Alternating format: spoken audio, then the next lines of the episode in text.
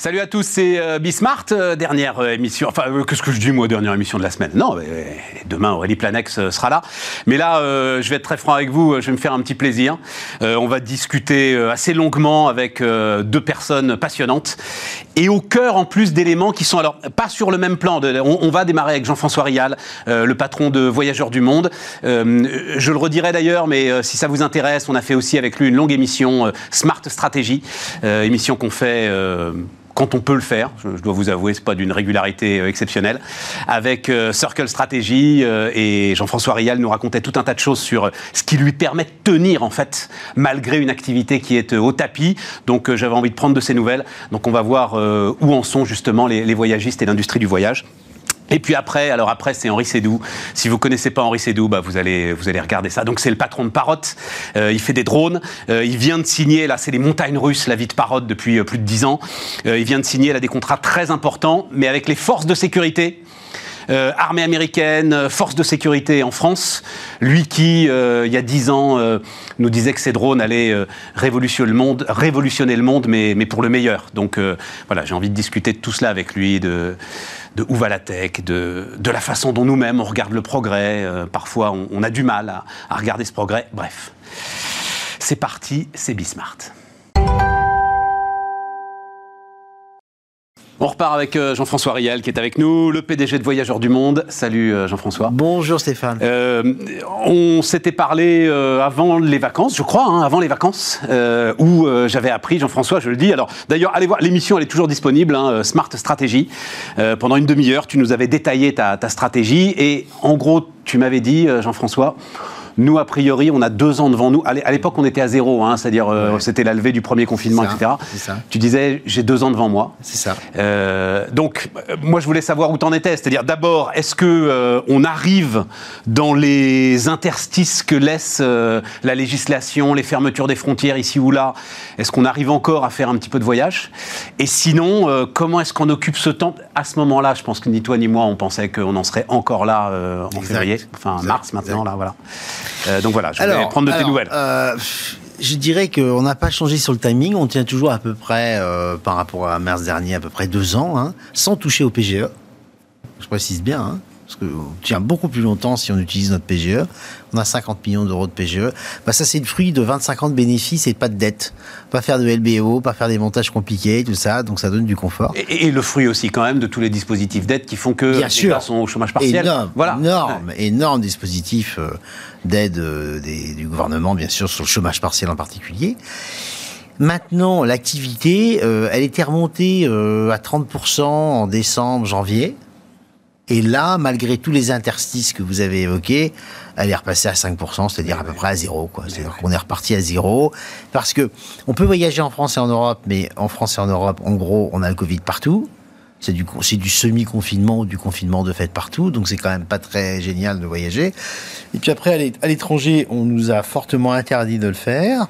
Donc nous, évidemment, on respecte la règle. Même si effectivement vous pouvez tout à fait passer par une capitale européenne et aller n'importe où dans le monde parce que le truc est absurde, mais globalement nos clients le font pas. Et puis nous, on ne l'encourage pas. Donc, euh, Parce que j'ai vu, tu as, fait une, série de tweets euh, justement contre la, fermeture, des frontières. Je suis pas contre la fermeture des frontières. Je suis contre la fermeture des frontières qui est idiote. C'est-à-dire que si vous fermez les frontières, Soit vous, appliquez toute la même politique sanitaire en Europe et vous fermez toutes les frontières européennes, soit vous fermez la France, très bien. Mais dans ce cas-là, ce qu'il faut fermer en priorité, c'est les frontières terrestres européennes, parce que c'est là où vous avez les flux et c'est là où vous avez les contaminations. Parce que sur les frontières internationales, c'est le seul endroit où vous pouvez contrôler 100% des entrées par un test PCR à l'embarquement et un test antigénique rapide à l'arrivée. Donc on est dans un truc qui est absurde. Et d'ailleurs, en fait, et d'ailleurs, mais Jean-François, l'histoire, les, pauvres gars qui sont au Costa Rica, là. Oui, oui. En fait, parce que quand j'ai lu ton truc, j'ai dit, il a raison. Oui. Et puis est arrivé l'histoire du Costa Rica, j'ai compris. Exact. C'est-à-dire que là, en fait, le gouvernement français, à un moment, ils vont être obligés d'aller les chercher, les gars. C'est-à-dire, c'est-à-dire, tu te retrouves, si tu fermes pas, en fait, ces frontières extérieures, tu vas te retrouver avec une centaine de groupes comme ça partout dans le monde, dont tu es responsable in fine, tu peux pas t'en sortir, à la fin, ça te retombe et, tu, et oui, dois mais, faire des mais, opérations mais, mais, mais, je, je suis pas d'accord avec toi, parce que de toute façon, euh, ça existe en Europe. Et tu les fais bien revenir. Mais oui, mais en Europe, et c'est par ailleurs, de les faire et revenir, par ailleurs, non, non, non, Stéphane, c'est pas vrai, parce que quand tu es quelqu'un qui est positif à l'étranger, eh bien, il reste à l'étranger pendant 8 jours, pendant 10 jours, le temps de devenir négatif, et, après il rentre. Oui, mais tu Donc c'est un faux l'étranger dans des problème. conditions européennes. Moi, j'entendais ces gens-là. En fait, le pire, c'était Je pas qu'ils comprends restent bien. bloqués au Costa Rica. C'est Je- qu'à un je- moment, euh, je, je comprends ils ce que deviennent des parias, quoi. Je, comprends ce que tu dis, sauf que c'est pas parce que tu as fermé les frontières qu'on est contre ce problème. Si tu avais laissé les frontières ouvertes, tu aurais eu le même problème, parce qu'ils n'auraient pas eu le droit d'embarquer. fois 100. Non, je crois pas. Je crois pas. Parce que, la preuve, on en a eu plein en janvier, février, en décembre. On a eu plein de gens qui ont voyagé, ils n'ont pas eu ce problème. Parce que Ouais. la probabilité, quand tu pars voyager, déjà, tu es négatif. Après, il faut que tu prennes le virus sur que tu le place. chopes là-bas, ouais, voilà, il n'y en a pas beaucoup. Ça- nous, ça nous est pas arrivé. Ça peut arriver. Je ne dis pas que ça Ouais, peut pas arriver. Mais je crois que cette mesure de, de fermeture de frontières est une mesure qui sanitairement n'est pas efficace. Ça aurait En tout cas, été j'en suis anec- convaincu. enfin, tu le dis toi-même, ça aurait été anecdotique de toute façon parce qu'il y a. Oui, Voilà. oui, je reconnais. On n'arrive pas là à se projeter Bien dans un sûr, projet de voyage. On n'y bien arrive pas. sûr, On arrive bien pas. sûr. Et Dieu sait qu'on en a marre. Hein, euh, Bien sûr, bien qu'on aimerait bien. hein. Euh, mais mais euh, on n'y arrive pas. C'est clair. Comment t'organises tout ça? C'est-à-dire, alors, Alors- est-ce que j'ai entendu deux trois fois la phrase qui me plaisait énormément Euh, Je crois que le premier à l'avoir prononcé, c'était euh, Laurent Vimon, le patron de Century 21 pendant le premier confinement. Euh, les bateaux sont taqués à cause de la tempête. Je répare les filets de pêche. C'est-à-dire, en fait, je me projette sur le futur et, et, et, et ça me donne du temps. Et Dieu sait que t'en as Hmm. pour améliorer mon offre. Alors honnêtement, chez nous, non. Chez nous, non, parce que d'abord, je pense que tous les agrégats post-Covid, tout ce qu'il faut faire post-Covid, on l'avait déjà. Ouais. Donc déjà, on a moins besoin. Par contre, Donc c'est quoi? C'est le voyage individuel? Bah, le voyage individuel, un voyage plus, plus écolo, plus respectueux de la planète, moins tourisme de masse. Je dirais tout ce qui fait, tout ce qui fait d'ailleurs plus ou moins juste, hein, tout- toutes les informations négatives qui sont assimilées au Covid. Plus ou moins juste, c'est même pas le problème, c'est que c'est perçu comme ça. Donc un voyage plus respectueux de la planète et des hommes. Bon, et nous là-dessus, on est très fort, naturellement. Bon, donc on n'a pas tellement besoin d'évoluer là-dessus. On est très très très costaud. Par contre, moi, je suis suroccupé parce que je suis en première ligne pour ma profession. Donc, moi, je suis sur, sur, suroccupé. J'ai jamais autant travaillé de ma vie parce que je, dis, je discute avec Jean-Baptiste Lemoine, avec Bruno Le Maire, des aides gouvernementales, comment ça marche. D'ailleurs, ce qu'ils font, Alors c'est vachement raconte-moi, bien. ça m'intéresse. Ah oui, oui. C'est très intéressant d'ailleurs, parce que ce qu'ils font, c'est très bien. Globalement, ils nous aident. Là où ça ne va pas, c'est que paradoxalement, ils n'en tirent pas complètement le bénéfice politique. Pourquoi? Parce que c'est toujours au dernier moment. Ça manque de lisibilité. Si tu veux, euh, nous on est en activité complètement arrêtée. Nous dire qu'on aura le chômage partiel jusqu'à fin juin, c'est pas compliqué. Quitte à y mettre des garde-fous, style baisse de 90% de l'activité. Mais c'est pas ça qu'ils font. C'est que pour des raisons de machinerie gouvernementale un peu complexes, chaque mois ils nous redonnent un mois. Et donc on a la double peine pour moi de, de manque de lisibilité. On n'a pas la lisibilité sur l'activité et on n'a pas la lisibilité sur les coûts. Et par exemple, Stéphane, l'aide qu'il nous propose de 70% des, de, de prise en charge des 70% des charges fixes, parce qu'on a un secteur ultra sinistré, c'est vachement bien. Ça veut dire qu'on a 30% de reste à charge. Et- 70% des Voilà. charges fixes Ouais. sur, présent- présentation de ton bilan de l'année voilà, précédente. Voilà, voilà. Et, et- et donc ça c'est très très bien, sauf que ils n'arrivent pas à le sortir euh, dans les décrets parce que euh, il y a des arbitrages à faire sur tel ou tel point. Et du coup, ce manque de lisibilité, qu'est-ce que ça génère chez les entrepreneurs du voyage? Le truc qu'ils ne veulent pas, ils licencient. Tu Parce que, parce que les gars sont dans le stress en permanence. mais oui, mais bien sûr, on sait bien ce que c'est quand on Ah, a la une entreprise. vache, ah, donc. et donc, si si tu veux, moi, ce que je n'arrête pas de leur dire, ce que vous faites, c'est vachement bien, franchement. Et puis le moine nous défend à fond. Bruno Le Maire nous a toujours aidés. Sauf que la machinerie administrative, elle est trop longue. Et le président Macron est le premier à le dire. Je veux de la lisibilité pour les entreprises. Alors nous, on peut pas la demander pour l'activité. C'est pas, c'est- on peut pas leur demander de nous dire à quelle date Non. ils vont nous réouvrir les frontières.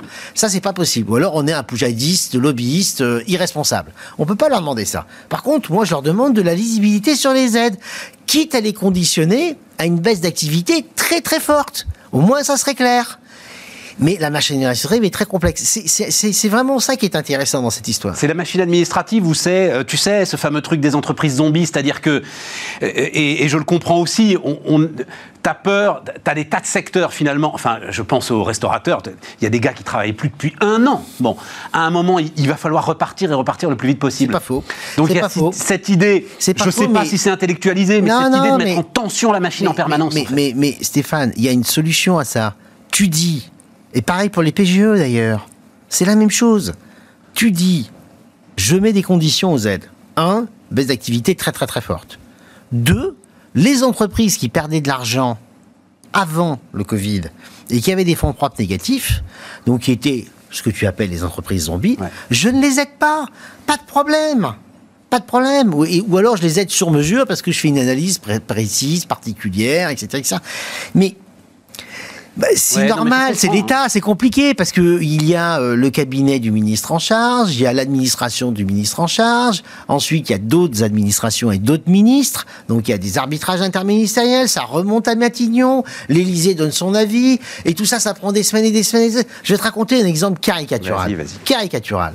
Ils nous disent, ils acceptent de nous aider sur ce qu'on appelle le reste à charge sur les congés payés.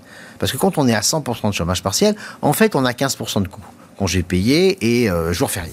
Les restaurateurs obtiennent ça, magnifique, et ils nous proposent de, de rentrer dans le système, nous, les agents de voyage, pour à peu près la moitié du coût. Très bien. Parfait. Ils nous pondent le décret le 31 décembre. On devait les consommer en janvier. Hein. Bon. Et ils nous mettent un rabot de 30%. Je ne dis pas que le rabot est injustifié. Pourquoi, pourquoi ils mettent un rabot de 30% Je ne sais pas. Je ne dis pas qu'il est injustifié, je dis qu'on doit être prévenu. Mais ouais. Je dis qu'on doit, on, on- on se met d'accord sur des conditions. On, discute des semaines et des semaines et des semaines. Et tout d'un coup, et moi je suis sûr que les ministres ne sont, n'y sont pour rien. hein. Non. C'est un, haut fonctionnaire de oui, Bercy qui a au dernier moment. Je sais et ça c'est insupportable pour les entrepreneurs. Mais mets-toi à la place du gars, là. Il est en train de signer des chèques en blanc. Il le sait. Et, et tous les jours, il signe des chèques Oui, en blanc. Stéphane, et il a un espèce de montant qui gonfle. Oui, mais et, et tous les jours, il se dit. il n'a pas été élu, ce monsieur. Ah, mais. Il n'a pas le pouvoir politique. Après, c'est est-ce qu'on aide les entreprises, est-ce qu'on aide les secteurs, est-ce qu'on fabrique de la dette euh, à 220% du PIB, à 150% du PIB, qu'est-ce qu'on va faire de cette dette? Ce débat, il est légitime. Je ne dis pas le contraire, mais à partir du moment où tu dis à des entrepreneurs, voilà ce que je vous donne, voilà le cadre, et voilà comment ça va marcher. Ouais, que- mais enfin, normalement, alors là-dessus, et puis surtout avec Bruno Le Maire quand même, euh, tu as un ministre qui a suffisamment d'autorité sur une administration. Normalement, s'il l'a décidé, Oui, mais c'est peut-être un peu trop gentil avec lui, tu Oui, vois, mais parce que je pense que s'il l'a décidé, il est en capacité d'obtenir euh, ce qu'il veut. Oui, mais là, Bruno Le le- Maire. co- comme c'est des congés payés, c'est le cabinet d'Elisabeth Borne. Ouais. Et je suis pas sûr que. Elle Bruno sait Le faire Maire- aussi, Elisabeth Borne. hein. Bah oui, mais en tout cas, oui, mais Pour le coup, c'est une vraie technicienne et praticienne de l'administration. on est d'accord, Stéphane. Mais quand le décret il est sorti, c'est trop tard. Tu peux plus rien faire. Ouais. Parce que c'est dans le décret qu'il y avait ce rapport mais de oui. 30%. Mais oui. Et on aurait été prévenu deux heures avant, on aurait une petite chance. Ouais, ouais. Mais non. Et les restaurateurs, nous, on a tous été dans le même bateau. Et c'est ça que je, si, tu- si tu veux, c'est ça que je ne comprends pas. Soit tu aides, par, par exemple, plutôt que de faire ça, ou de mettre des minimums ou des maximums sur les 30%, de 70% de charges fixes. Très bien qu'ils mettent 60%, qu'ils mettent 50%. visibilité, quoi. Mais Mais voilà. Donne-nous un cap, quoi. Voilà. Ouais, je comprends. Comment tu. le- le- parce que quand même, la ferme- le- le- l'arrêt du quatrième terminal, là, à Roissy. Je pense qu'ils ont raison. Je pense qu'ils ont raison parce que euh, d'abord les trois euh, terminaux de Roissy ont des capacités très importantes. On peut vraiment monter en puissance et surtout à Orly. On a des capacités, ça personne ne le dit, parce que c'est politiquement incorrect, parce qu'on a fermé l'aéroport à minuit, parce que ceci, parce que ça. Mais oui, parce fait, tu survoles du monde quand même. oui, sauf, sauf, que, sauf que les avions font plus, font plus de bruit, que les avions ont beaucoup évolué. Non, les dernières générations n'en font plus. Non, non, non. Tu verras. Écoute-moi bien. Orly, marge quand même. Orly, moi je te T'entends les oiseaux Non. Moi je te dis qu'à Orly, les capacités des slots vont être augmentées. Je le sens, je le sais, je, je c'est mon feeling. D'accord. Donc, voilà. Puis par ailleurs, le train va, va, va, va exploser à Inter-Europe, là. Ouais, mais le, quatrième de Roissy, c'est pas le train. Le quatrième de Roissy, c'est Non, la mais Chine. si, si, si- oui, mais le quatrième de Roissy, tout ça, ça se raisonne global. Parce que les, les vols inter-européens, ils sont à Orly. Et donc, si tu libères de l'Orly, etc., tout ça, c'est c'est global. Je suis pas très inquiet. Tu prends euh, ce matin là, euh, Augustin de Romanet, euh, aéroport de Paris, il a donné une date encore plus lointaine hein, sur le retour du trafic aérien à ce qu'il était en 2019. C'est-à-dire, il dit maintenant peut-être 2027-2029. Oui, J'aime beaucoup Augustin, mais je pense qu'il en sait rien. moi, je pense que sur le tourisme, ça, ça va aller beaucoup, beaucoup, beaucoup plus vite. Peut-être un peu moins sur le trafic à faire parce que sur le trafic à faire, l'utilisation des outils de travail à distance va, va rester pour partie. C'est-à-dire qu'il y, y, y, a une vraie perte d'activité ah, qui va rester à long terme. Ah, mais, sur, le tourisme, sur le tourisme, j'y crois. Non, mais, oui, 25%, 25%. 25 ou même 30%. Mais euh, c'est en gros moitié-moitié, hein, euh, Stéphane, hein, entre, on va dire, ce qui est déplacement professionnel et déplacement personnel, tourisme. Donc ça veut dire que c'est 12% au total, 15% au total. Donc ça veut dire que moi je dis, moi je vais te dire, je pense qu'en 2023, on aura retrouvé l'activité de 2019. Si on est dans l'idée qu'on en, sort, en septembre, quoi. Si on sort cet, été. Évidemment, ça décale d'autant derrière. Voilà, mais si on est dans l'idée qu'en septembre, ça y est, on a tourné la page. Voilà, moi c'est ce que je crois. À moins qu'on ait une crise économique majeure à cause des volumétries de dette et qu'on soit pas capable de les résoudre. Non. Mais je pense qu'on va les résoudre. Je suis pas très inquiet de ça, moi. T'as raison. Enfin, on le résoudra pas, mais on reportera le problème, tu sais? Oui, on va, on va l'annuler sans l'annuler. Bon, si tu veux qu'on parle de ça, on peut en parler, mais alors à ce moment-là, ça nous C'est trop, trop, trop C'est ma marotte, donc euh, si tu veux, on est voilà. Non, non, non. Est-ce que quand même, parce que tu dis, et on a commencé par là, tu dis, moi j'ai tout bon, on avait déjà coché toutes les cases du monde d'après. Enfin, toutes. Eh, oui, euh, mais, mais, t'as pas des concurrents qui tout à coup vont se réveiller là, ils vont dire, ouais, en fait, c'est Voyageurs du Monde qui avaient raison, on va faire tout pareil, et tout à coup venir te bousculer, venir. Euh, d'abord, je le souhaite parce que ça ferait du bien au voyage et à la planète. Et aujourd'hui, nos concurrents, ils n'ont pas tellement les moyens de faire ça. Nos concurrents, ils sont en situation catastrophique, ils n'ont pas les réserves qu'on avait, ils sont en situation de risque de survie. Les plus grands voyagistes au monde qui sont allemands, il y en a déjà un qui a sauté, je pense que le deuxième, il n'en est pas très loin. C'est TUI, celui qui a sauté Non, c'est Thomas Cook qui a sauté. Thomas Cook qui a sauté et, TUI, qui est... TUI, on en est au volume d'aide, on en a un volume d'aide du gouvernement fédéral allemand qui dépasse celui que la France fait auprès d'Air France. Hein. La vache Ah oui, oui, oui. On en, est, on en est à 7, 8, 10 milliards. Hein. Donc si tu veux, ben oui, parce que c'est un modèle qui a tout intégré. Avion, hôtel, réceptif, agence de voyage. à un moment, tu vas pas aller à Bruxelles en disant, dites donc, là, parce que euh, ça fait beau. Non, c'est pas. Non, non, c'est pas mon truc, parce que je pense qu'on est très peu concurrents. Euh, et que surtout, euh, leur modèle est inadapté au voyage de demain. C'est un modèle du tourisme de masse. Où on il faut avoir conscience qu'on que TUI envoie plus d'Allemands en Espagne qu'il y a de Français qui voyagent dans le monde entier. Mais ah. ça veut dire que sur 25 ans, là, dans ton modèle de voyage, tu as construit, tu as l'impression, toi, des barrières à l'entrée considérables dans les relations que tu as pu nouer localement, etc. voilà, c'est très fort. Très fort dans le système de distribution, on est 100% en distribution directe, dans la valeur ajoutée en termes de niveau de service qui va très, très, très, très loin. C'est-à-dire qu'on nous présente comme un voyagiste haut de gamme, mais en fait, on est un voyagiste très haut de gamme en service. Les prestations, ça peut être du low cost comme euh, de la première classe. Mais dans le service, c'est du soft, c'est compliqué. il faut des années de savoir-faire humain pour pouvoir construire ça. Plus de la distribution directe. C'est-à-dire qu'aujourd'hui, on a 150 000 clients dans le monde. 100% sont nos clients directs. C'est-à-dire qu'on ne passe pas par le moins de distributeurs. Donc on a un profiling hyper pointu. Tu voyages avec nous, on sait exactement ce que tu aimes, ce que tu n'aimes pas, où est-ce que tu est-ce que tu veux aller, qu'est-ce que tu veux faire. Et chaque voyage est un voyage particulier, y compris sur un même itinéraire dans les mêmes hôtels tu vas faire le même voyage que moi, mais en fait, tu vas pas du tout faire le même voyage parce que dans ton contenu de voyage, je vais mettre des choses qui correspondent à ce que tu es. Donc tu vas gagner des parts de marché quand ça va repartir. conviction, voilà, en fait. Voilà, c'est ce que je crois. Et puis par ailleurs, on est très engagé sur les aspects sociaux, écologiques, environnementaux. On, plante, on plante 3 millions d'arbres par an. On a des, on a des programmes qui sont incontestables d'absorption de carbone, euh, que même les écologistes les plus ayatollesques disent qu'ils sont valables. Parce que l'avion, le problème, il est très simple. Hein, c'est que soit tu fais comme les écologistes ayatollesques, tu le supprimes, soit tu absorbes le carbone que tu émets le temps de ta transition parce qu'on ne peut pas faire sa transition dans les 15 ans qui viennent. Sauf que tout le monde veut compenser en ce moment. Euh, ça s'appelle la compensation. tout le monde veut compenser. Oui, mais euh, Stéphane, Total veut compenser. Oui, mais tu peux compenser. Là où ça ne va pas, moi je suis. Alors, tu ne peux pas compenser des activités qui sont transformables. Ça, c'est absurde. Parce que là, c'est. Oui, je comprends. Voilà. Par contre, des activités qui doivent se transformer, mais qui ne peuvent pas se transformer à court terme, comme l'avion, elles ont le droit de compenser. Je comprends. Mais à condition que la compensation soit additionnelle c'est-à-dire que tu garantisses que ce que tu fais.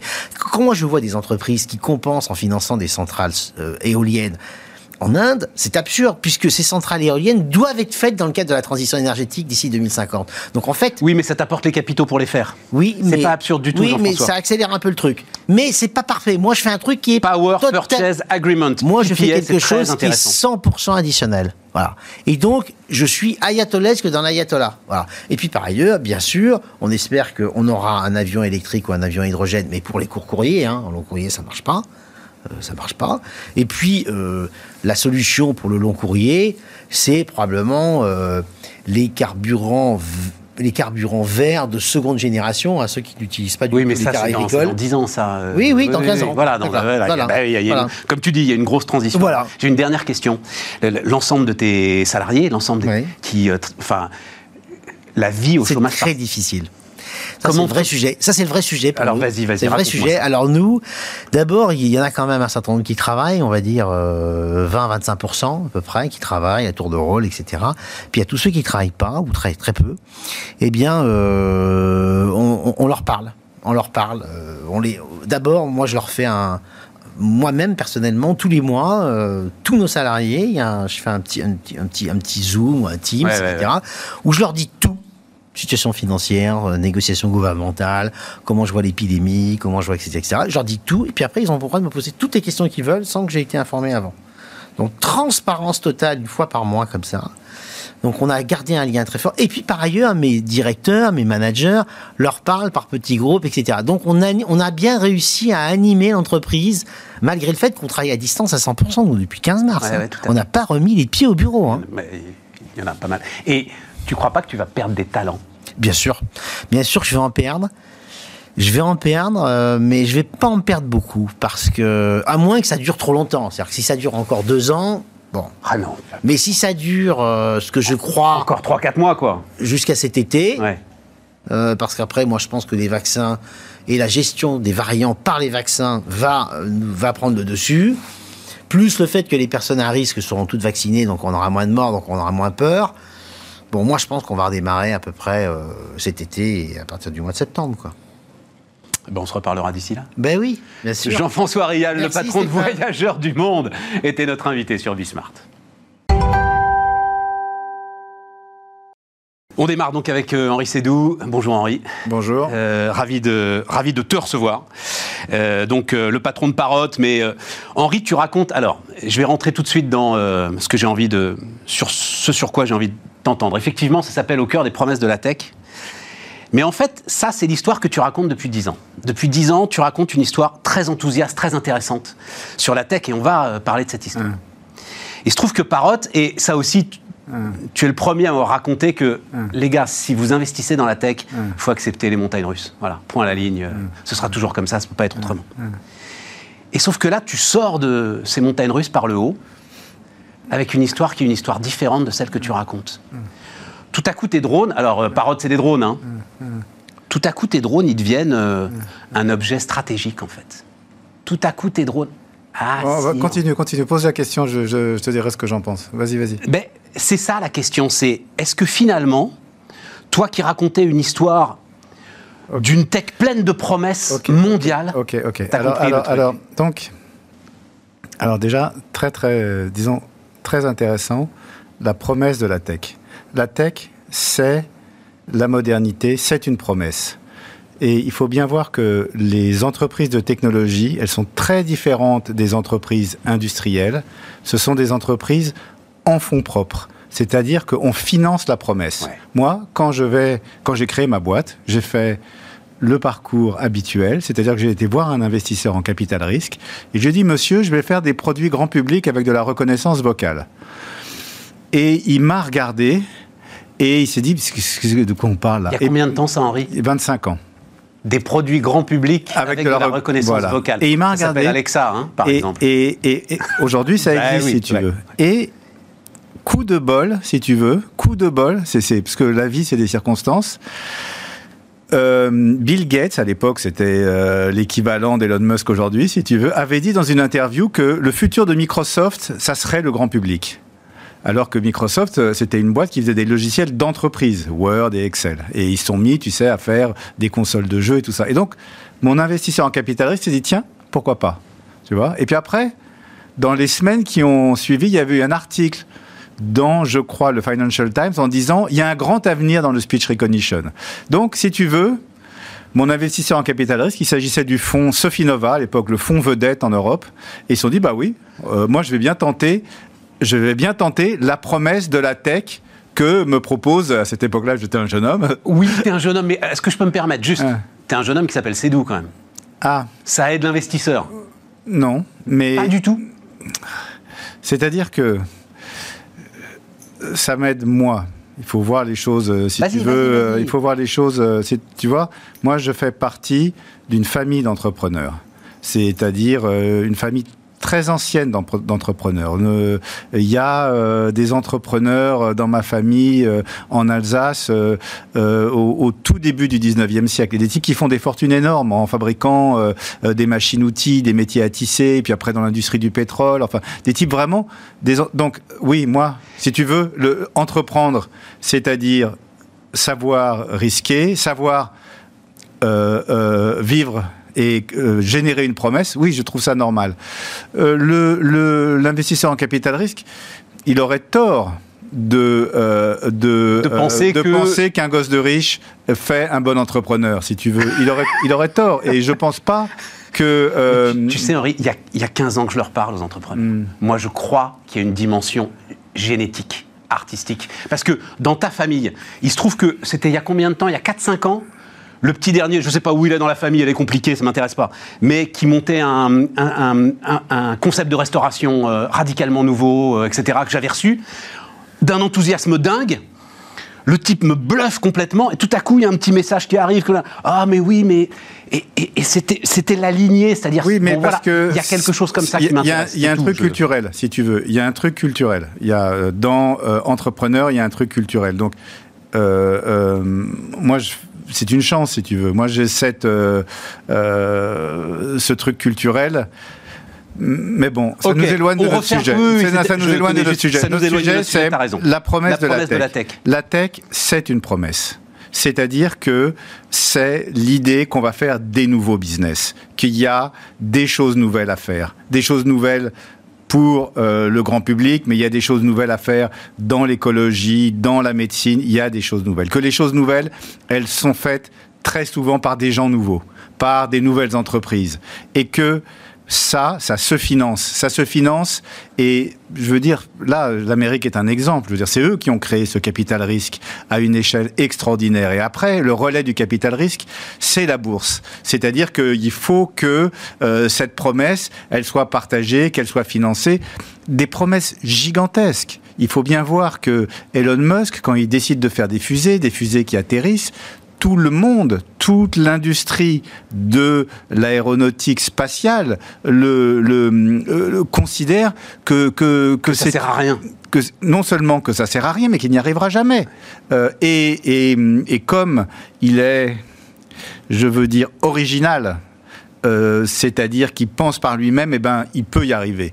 Euh, au prix d'un effort et d'un travail surhumain. Je, veux dire, c'est des types, je ne sais pas comment ils font, mais euh, ils bossent toute la journée. Moi-même, qui n'ai pas la même capacité de travail, je travaille quasiment tous les jours de la semaine. Je veux dire, c'est malheureux, mais c'est comme ça. Il n'y a pas de, ah, pas, Malheureux, c'est ta passion. Ouais, mais bon, le travail, ça te, ça t'assomme un peu. tu, vois, voilà, Donc la, tech, c'est une promesse, et il faut une promesse pour faire des choses nouvelles. Tu as une phrase géniale. Tu dis, il faut faire quelque chose qui n'existe pas, mais comme ça coûte très cher, il faut le faire pour un très grand nombre de personnes. C'est ça en fait le. Exactement. La tech, ça doit viser des marchés euh, qui sont importants. La tech n'est pas une industrie de niche la tech est une industrie du principal. Par exemple, euh, quand euh, euh, Amazon fait de la distribution, il fait, une fortune énorme dans les livres. Moi, j'ai trouvé ça génial. Moi, je suis un rat de bibliothèque, je veux dire. Mais pas du tout. Le type, il s'arrête pas. Et puis après, il fait les livres. Et puis après, il dit non, mais moi, je distribue à peu près tous les produits qui se vendent. Et puis même, je vais distribuer la nourriture. Il a raison. Il a raison. Et le monde a changé incroyablement, dramatiquement avec l'épidémie. grâce à Amazon, le commerce Tiens, Je veux dire, euh, euh, tous les biens d'équipement, euh, moi je vends des drones beaucoup grâce à Amazon, si tu veux. Je veux dire, c'est un, c'est une ouverture quand même fantastique grâce à la technologie. Puisqu'on est juste là-dessus, comment est-ce que tu vois les questions? Parce que quand elle réussit, la tech, elle devient très très vite en position de monopole. Oui, the winner take it all. Ouais. Alors ça, c'est une, une, une question, si tu veux, parce que c'est quoi le sous-jacent de la tech? Le sous-jacent de la tech, c'est le software moi, je suis un développeur de soft et nous, les développeurs de soft, on est très prétentieux. Tout le reste, c'est une guignagnan. Ce qui compte, c'est le soft. Donc, Amazon, c'est surtout du soft. D'ailleurs, euh, un des succès d'Amazon, tu sais que c'est les plus grands centres serveurs du monde et qu'ils euh, commercialisent ce savoir-faire. Amazon Web Services. Et donc, euh, c'est une boîte de soft. Donc, le soft, c'est monopolistique. Le soft, c'est du langage du langage, des formes de langage. C'est-à-dire, ce n'est pas de la parole, ce n'est pas, ce, n'est pas du discours, mais c'est du langage. Ça s'écrit. On écrit if, then, else, euh, euh, if, euh, i, non, on a compris, c'est un langage. Ça s'écrit, ça s'écrit. Le langage, c'est comme l'anglais, si tu veux. Il n'y a la place que pour une seule langue partagée entre tout le monde. Pourquoi? Bah Parce qu'elle est partagée entre tout le monde. Si elle est partagée entre tout le monde, bah, il n'y en a qu'une. Une suffit, si tu veux. À partir du moment où elle est efficace. Exactement. Donc, le software, comme c'est du langage, c'est monopolistique. Il y a euh, le logiciel Word pour écrire des, euh, des textes. Bon il n'y a, pas, a pas besoin d'en avoir 36 000. Tout le monde utilise Word, euh, qu'on écrive des livres ou qu'on euh, euh, on fasse des documentations techniques, si tu veux. Donc, le software est monopolistique par construction. Et il faut l'accepter. Mais, Parce que mais, mais, mais il faut l'accepter. D'abord, je ne sais pas vraiment ce que ça veut dire. Je veux dire, c'est la nature, c'est sa nature. attends, attends, attends. Mais ce que je veux dire, là où, disons, la pilule n'est pas aussi amère, c'est là où le monopole n'est pas aussi amer, c'est qu'il y a un nombre énorme de monopoles différents. Il y a un nombre énorme de trucs à faire avec du software. Le software permet de revisiter quasiment toutes les industries.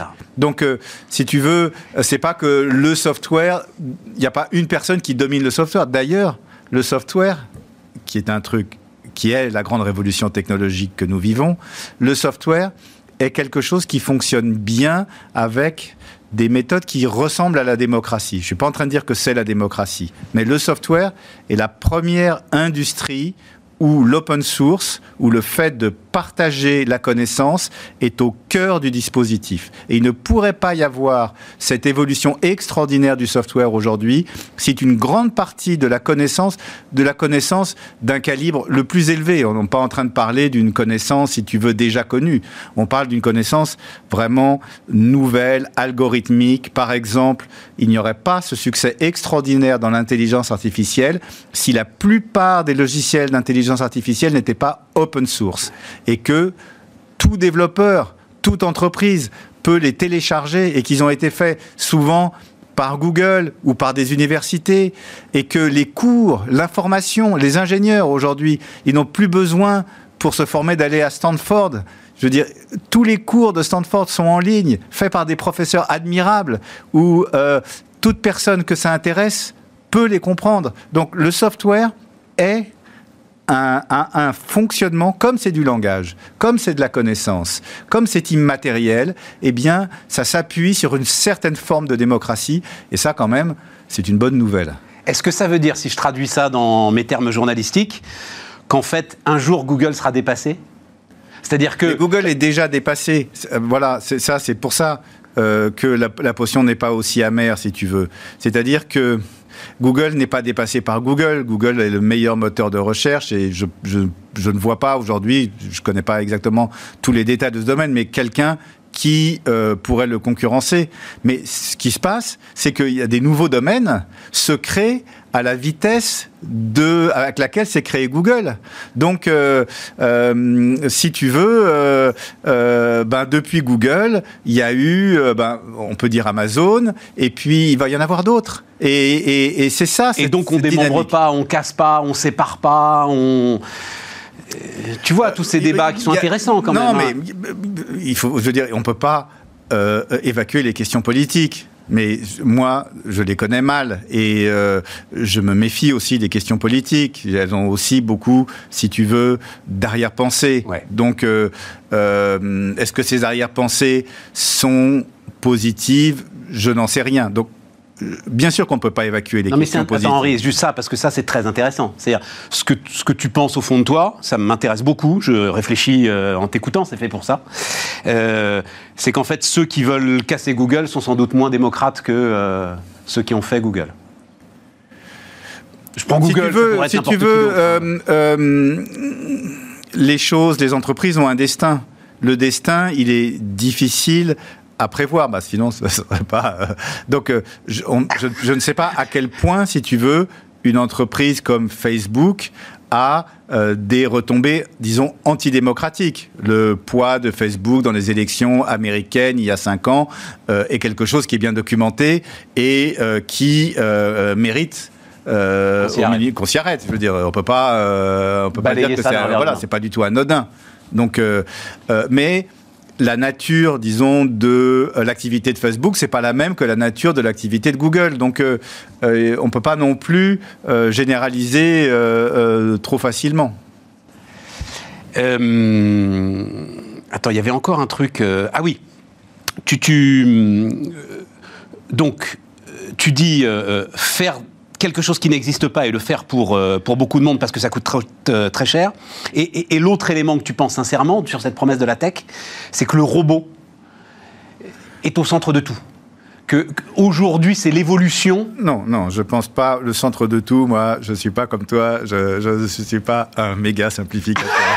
Mon job ne consiste pas à tout simplifier. Donc, disons. Tu sais tout- Henri, si j'ai noté cette phrase, c'est que tu l'as prononcée à mon avis. Non, pas pareil, pas pareil. C'est-à-dire que aujourd'hui, on vit la révolution de la robotique. Le centre de tout, c'est, si tu veux, tout est synonyme de rien. Donc, euh, je, ne crois pas. Attends, attends, attends. Donc, on a eu des grosses évolutions dans, la tech ces 30 dernières années ou 40 dernières années. La première grosse révolution, ça a été le computing. Le computing, le fait qu'on puisse calculer et offrir du calcul pour toutes sortes de, fonctions, c'est Microsoft et Intel, c'est le personal computer. Et puis après, on a eu les réseaux l'internet, le fait que euh, on peut euh, euh, non seulement calculer, mais on peut se connecter à des bases de données énormes, on peut partager une connaissance extraordinaire. C'est Google. Et puis maintenant, on rentre dans une ère où le computing et, euh, et les réseaux permettent de déléguer de, euh, de l'intelligence, de l'intelligence c'est un mauvais mot, mais permettent de déléguer des algorithmes extrêmement puissants au- au- à l'échelle des objets, des choses. C'est la robotique. On rentre dans la robotique. La robotique, ce qu'il y a de plus connu, c'est la voiture qui se conduit toute seule. Mais la robotique, elle va permettre de faire énormément de choses. Et euh, moi, je fais les drones. Les drones, c'est des robots volants. Si tu veux, si tu prends euh, la robotique comme la biologie, si tu fais le Darwin de, de la robotique, eh bien, les drones, ça a le même rôle que les oiseaux euh, en biologie. Ça occupe tout un, tout un espace qui est celui de, de, de l'extérieur, Je du sais pas vol. quel est le rôle des oiseaux en biologie. euh, Enfin, en tout cas, la niche écologique, en tout cas. Si tu veux, il y a cette niche écologique. À quoi servent les drones? Les drones vont servir et servent déjà à acquérir des données pour tout ce qui est euh, les infrastructures, l'agriculture. Euh, on n'a pas aujourd'hui d'autres moyens que de faire des photos aériennes et puis de l'intelligence artificielle sur ces photos aériennes. Voilà à quoi servent les drones. Les drones vont permettre, par exemple, aux euh, gestionnaires d'infrastructures, ben, les, entreprises qui ont euh, des milliers de kilomètres de lignes à haute tension ou de chemin de fer, de savoir exactement dans quel état elles sont, sans être obligés de euh, faire, les faire survoler par des hélicoptères. Mais la promesse du drone, c'est aussi de euh, euh, réguler très finement la connaissance qu'on a des, euh, des ressources agricoles. Et, euh, donc, la, promesse est énorme. Je veux dire, euh, la promesse est énorme. Le- le- L'intérêt, la valeur euh, est énorme. Il faut bien voir qu'un drone, ça ne coûte rien. Un drone, c'est fon- fonctionnellement, c'est un iPhone avec euh, euh, une pile et un moteur électrique. Je veux dire, ce qui est le moteur du drone, c'est son software. Et donc, on, peut hein. aller, on peut aller très loin. Oui, mais alors, c'est là que... parce que... par exemple, cette histoire du drone agricole, etc. Il y a un moment que tu m'en parles, Henri. Le drone agricole, le drone agricole, c'est très intéressant. Et, et je, vais revenir sur ton thème, si tu veux, la promesse de la tech. La promesse, elle est toujours vraie. Euh, il faut bien se mettre ça dans la tête. C'est-à-dire qu'une chose que l'on imagine, que l'on imagine sérieusement, sans, je ne te parle pas d'un imaginaire délirant, on parle d'un imaginaire technique, ça arrive toujours. Ça met peut-être 5 ans, peut-être 10 ans, peut-être 40 ans, mais ça arrive toujours. Donc, la promesse que le drone va permettre de d'utiliser moins d'engrais et de connaître beaucoup plus précisément comment marche l'agriculture, c'est vrai. On ne peut, on peut rien dire contre ça. La question maintenant, c'est quel est l'effort qu'il faut faire? Et moi, je te dis, comme je te disais tout à l'heure, mais c'est un effort démesuré. Le problème du drone dans l'agriculture, c'est que la science agricole, je parle des universités, elle elle n'est pas encore passée au pli de la high-tech il faudrait, euh, on a besoin de centaines, voire de milliers de PhD, de doctorants qui s'intéressent euh, au traitement d'image pour le stress hydrique du blé, au traitement d'image du stress hydrique de la tomate dans les pays du sud euh, de la Méditerranée. Et tout ça, ça va venir, puisque c'est bienvenu pour des dizaines d'autres sujets, si tu veux. C'est la science, la science agricole qui doit se, se, perfectionner elle est en train de le faire. Donc, euh, oui, ah, pour ça, il faudrait, ça nous ramène au, début de la discussion. Pour ça, il faut le financer. Et c'est tout le sujet, c'est un sujet considérable, mais c'est tout le sujet, euh, comment est-ce que je vais appeler ça? De la financiarisation de l'agriculture. De l'idée, effectivement, qu'à partir du moment où tu commences à créer des produits financiers, euh, bah, tu te retrouves comme avec la tech sur une ligne de crête. D'un côté, c'est très dangereux, mais d'un autre côté, tu attires des capitaux incroyables et, tu peux aussi en faire quelque chose de bien. Voilà, je. C'est pas du tout mon sujet. Euh, non, mais mon, sujet, si tu veux. Si, tu veux qu'il y ait ces masses de PhD, de doctorants qui aillent s'intéresser au blé et à la tomate, il faut qu'à un moment, il y ait de la rentabilité. Oui, mais euh, les choses se passent à l'envers. C'est justement, c'est justement pas du tout comme ça que ça marche. C'est, tu l'as dit dans ton titre, mais tu n'y crois pas toi-même, en fait. De quoi? Des promesses de la tech? Oui. Si, non, non, non, non, non, non, non, attends, attends, attends, attends, attends. La promesse de la tech, la promesse de la tech, elle n'est pas financière. C'est bien ça. C'est, si, si elle était financière. Oui, mais il faut la financer. Elle n'est pas financière, mais il faut la financer. tu m'as dit, tu as commencé avec ça, attends, Attends, attends, attends, attends. Non, mais je, je, je, elle n'est pas financière. Pourquoi elle n'est pas financière Si elle était financière, si tu veux, elle serait euh, euh, bah, on irait voir des banques pour monter des boîtes. Elle est, la promesse de la tech, elle est, c'est un imaginaire, c'est une nouveauté. Il suffit de convaincre une personne. Quand moi, je vais voir un, investisseur en capital risque, quand j'avais 28 euh, ans, que j'ai été voir un investisseur en capital risque, je n'ai convaincu qu'une personne. Et cette personne, à cette époque-là, m'a dit, oui, votre truc, c'est pas mal, je vais investir 5 millions de francs. 2 millions, 2 millions et demi maintenant, et puis si votre prototype marche, je réinvestirai 2 millions et demi. Je n'ai eu besoin de, convertir, de, de, convaincre qu'une seule personne qui était, qui travaillait dans un fonds d'investissement, si tu veux. Donc, le problème, ce n'est pas si tu veux, ah, il faut qu'on finance plein de trucs, il faut qu'on finance plein de trucs. Le problème, et, c'est le cas aujourd'hui, il y a des investisseurs en capital risque dans tous les pays. Euh, dans, euh, euh, c'est une, une c'est croire, si tu veux, en des personnes, en des inventions, en des nouveaux marchés, ce n'est pas les rentabiliser dès le début. C'est déjà y croire. Une fois que tu y as cru, c'est bon. Je comprends. Si ça marche. Et puis, il y a, beaucoup de déchets. Mais, ton gars, il a quand même un espoir de rentabilité à terme. Bien sûr qu'il a un espoir de rentabilité, mais il n'a pas de ROI, comme l'aurait, si tu veux, un investisseur dans un fonds. Il a, si tu veux, justement, il cherche il travaille plutôt. C'est encore vrai, ça, Henri? C'était vrai il y a 25 ans, c'est encore, de plus en plus vrai. Il, travaille, il travaille comme un producteur de cinéma ou un éditeur. Un éditeur, quand il voit un nouvel auteur. Un coup de cœur. Euh, un coup de cœur, une connaissance de la littérature, un amour de la littérature. Et, c'est ça qui compte dans la tête. Comment est-ce que tu vois Parce que, quand même, mais bien sûr que j'y crois. Le problème, tu le vois, tu entends ces débats autour de la 5G, autour des vaccins, autour... la tech et le progrès d'une manière générale. À un moment, c'est stop, j'en veux plus, on en a trop. Non, mais ça, je crois que là, euh, c'est pas un vrai débat. Je peux dire, c'est une question sociétale qui existe depuis toujours. Euh, je pense que ça s'est déjà passé quand euh, la question a été de passer des bateaux à voile aux bateaux à vapeur ou quand euh, l'utilisation des engrais, ça se passe chaque fois et c'est normal. Je veux dire, c'est normal que la société s'interroge sur son destin. Mais la techno, c'est pas ça. Moi, je m'interroge pas sur... La 5G, c'est la tech. Quand, quand, quand tu as des gars, et moi ça m'intéresse, qui disent est-ce qu'on en a vraiment besoin d'aller encore plus vite et toujours plus vite? Bon, bah, Tu balayes ça d'un revers de main, tu bah t'en fous complètement bien sûr. Bien ah, dis donc Mais d'un revers de main. Mais d'un revers de main. Je veux dire, le, le, le besoin, il n'est déjà pas connu. C'est quand tu...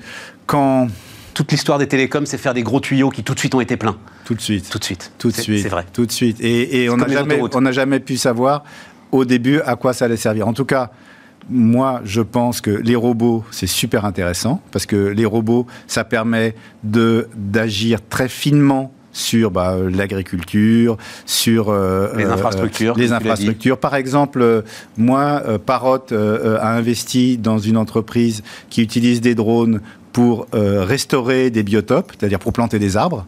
Euh, c'est des drones euh, qui volent très précisément, qui plantent des, graines d'arbres d'une manière très sophistiquée, avec beaucoup de diversité, et puis après qui revolent tous les 2-3 mois sur le terrain et qui regardent comment ça pousse et qui savent donner des conseils. Je veux dire, ces robots pour reforester, on ne peut pas être contre.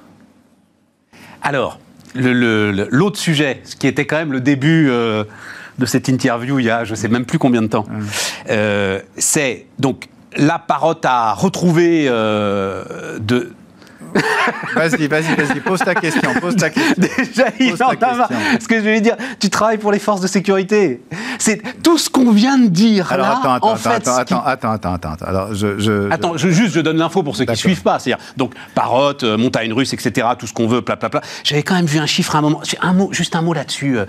2015-2018, euh, parotte perd 95% de sa valeur faut être sacrément accroché, sacrément convaincu là quand même. D'abord, euh, d'abord, si tu veux, Parrot, c'est une boîte qui, il y a 5-6 euh, ans, faisait presque 300 millions de chiffre d'affaires et euh, qui en fait 5 fois moins.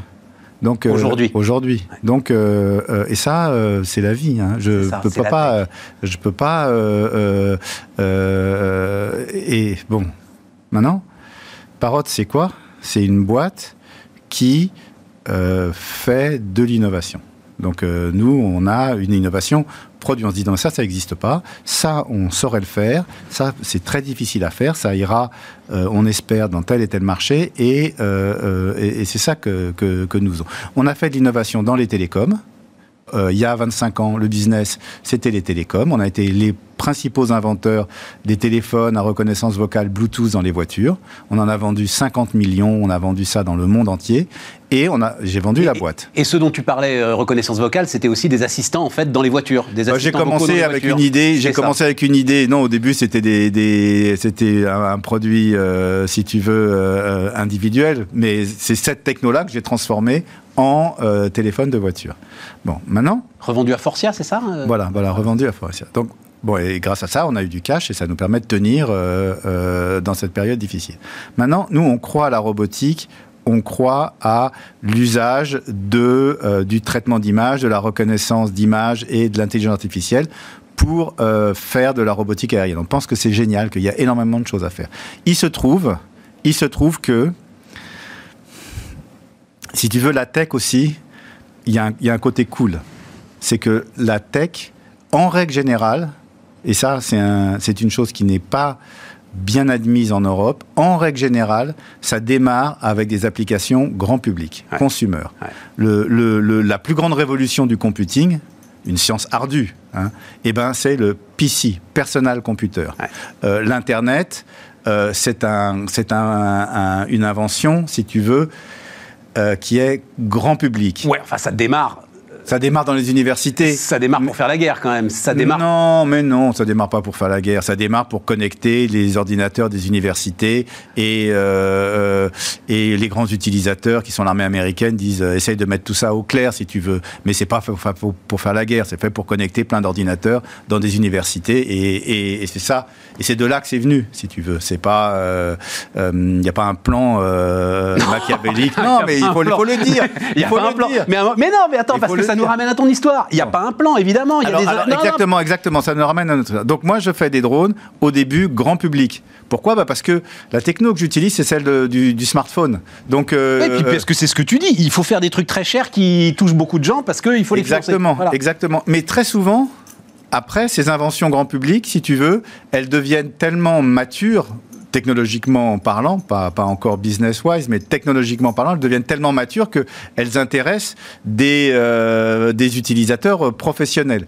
Il se trouve que euh, euh, les drones grand public qu'on a fait ont intéressé l'US Army et que l'US Army nous a financé le fait de le rendre plus utilisable pour, pour les soldats. Mais ils font la même chose. C'est-à-dire que ils ont un, robot qui vole et qui leur fait des très bonnes images.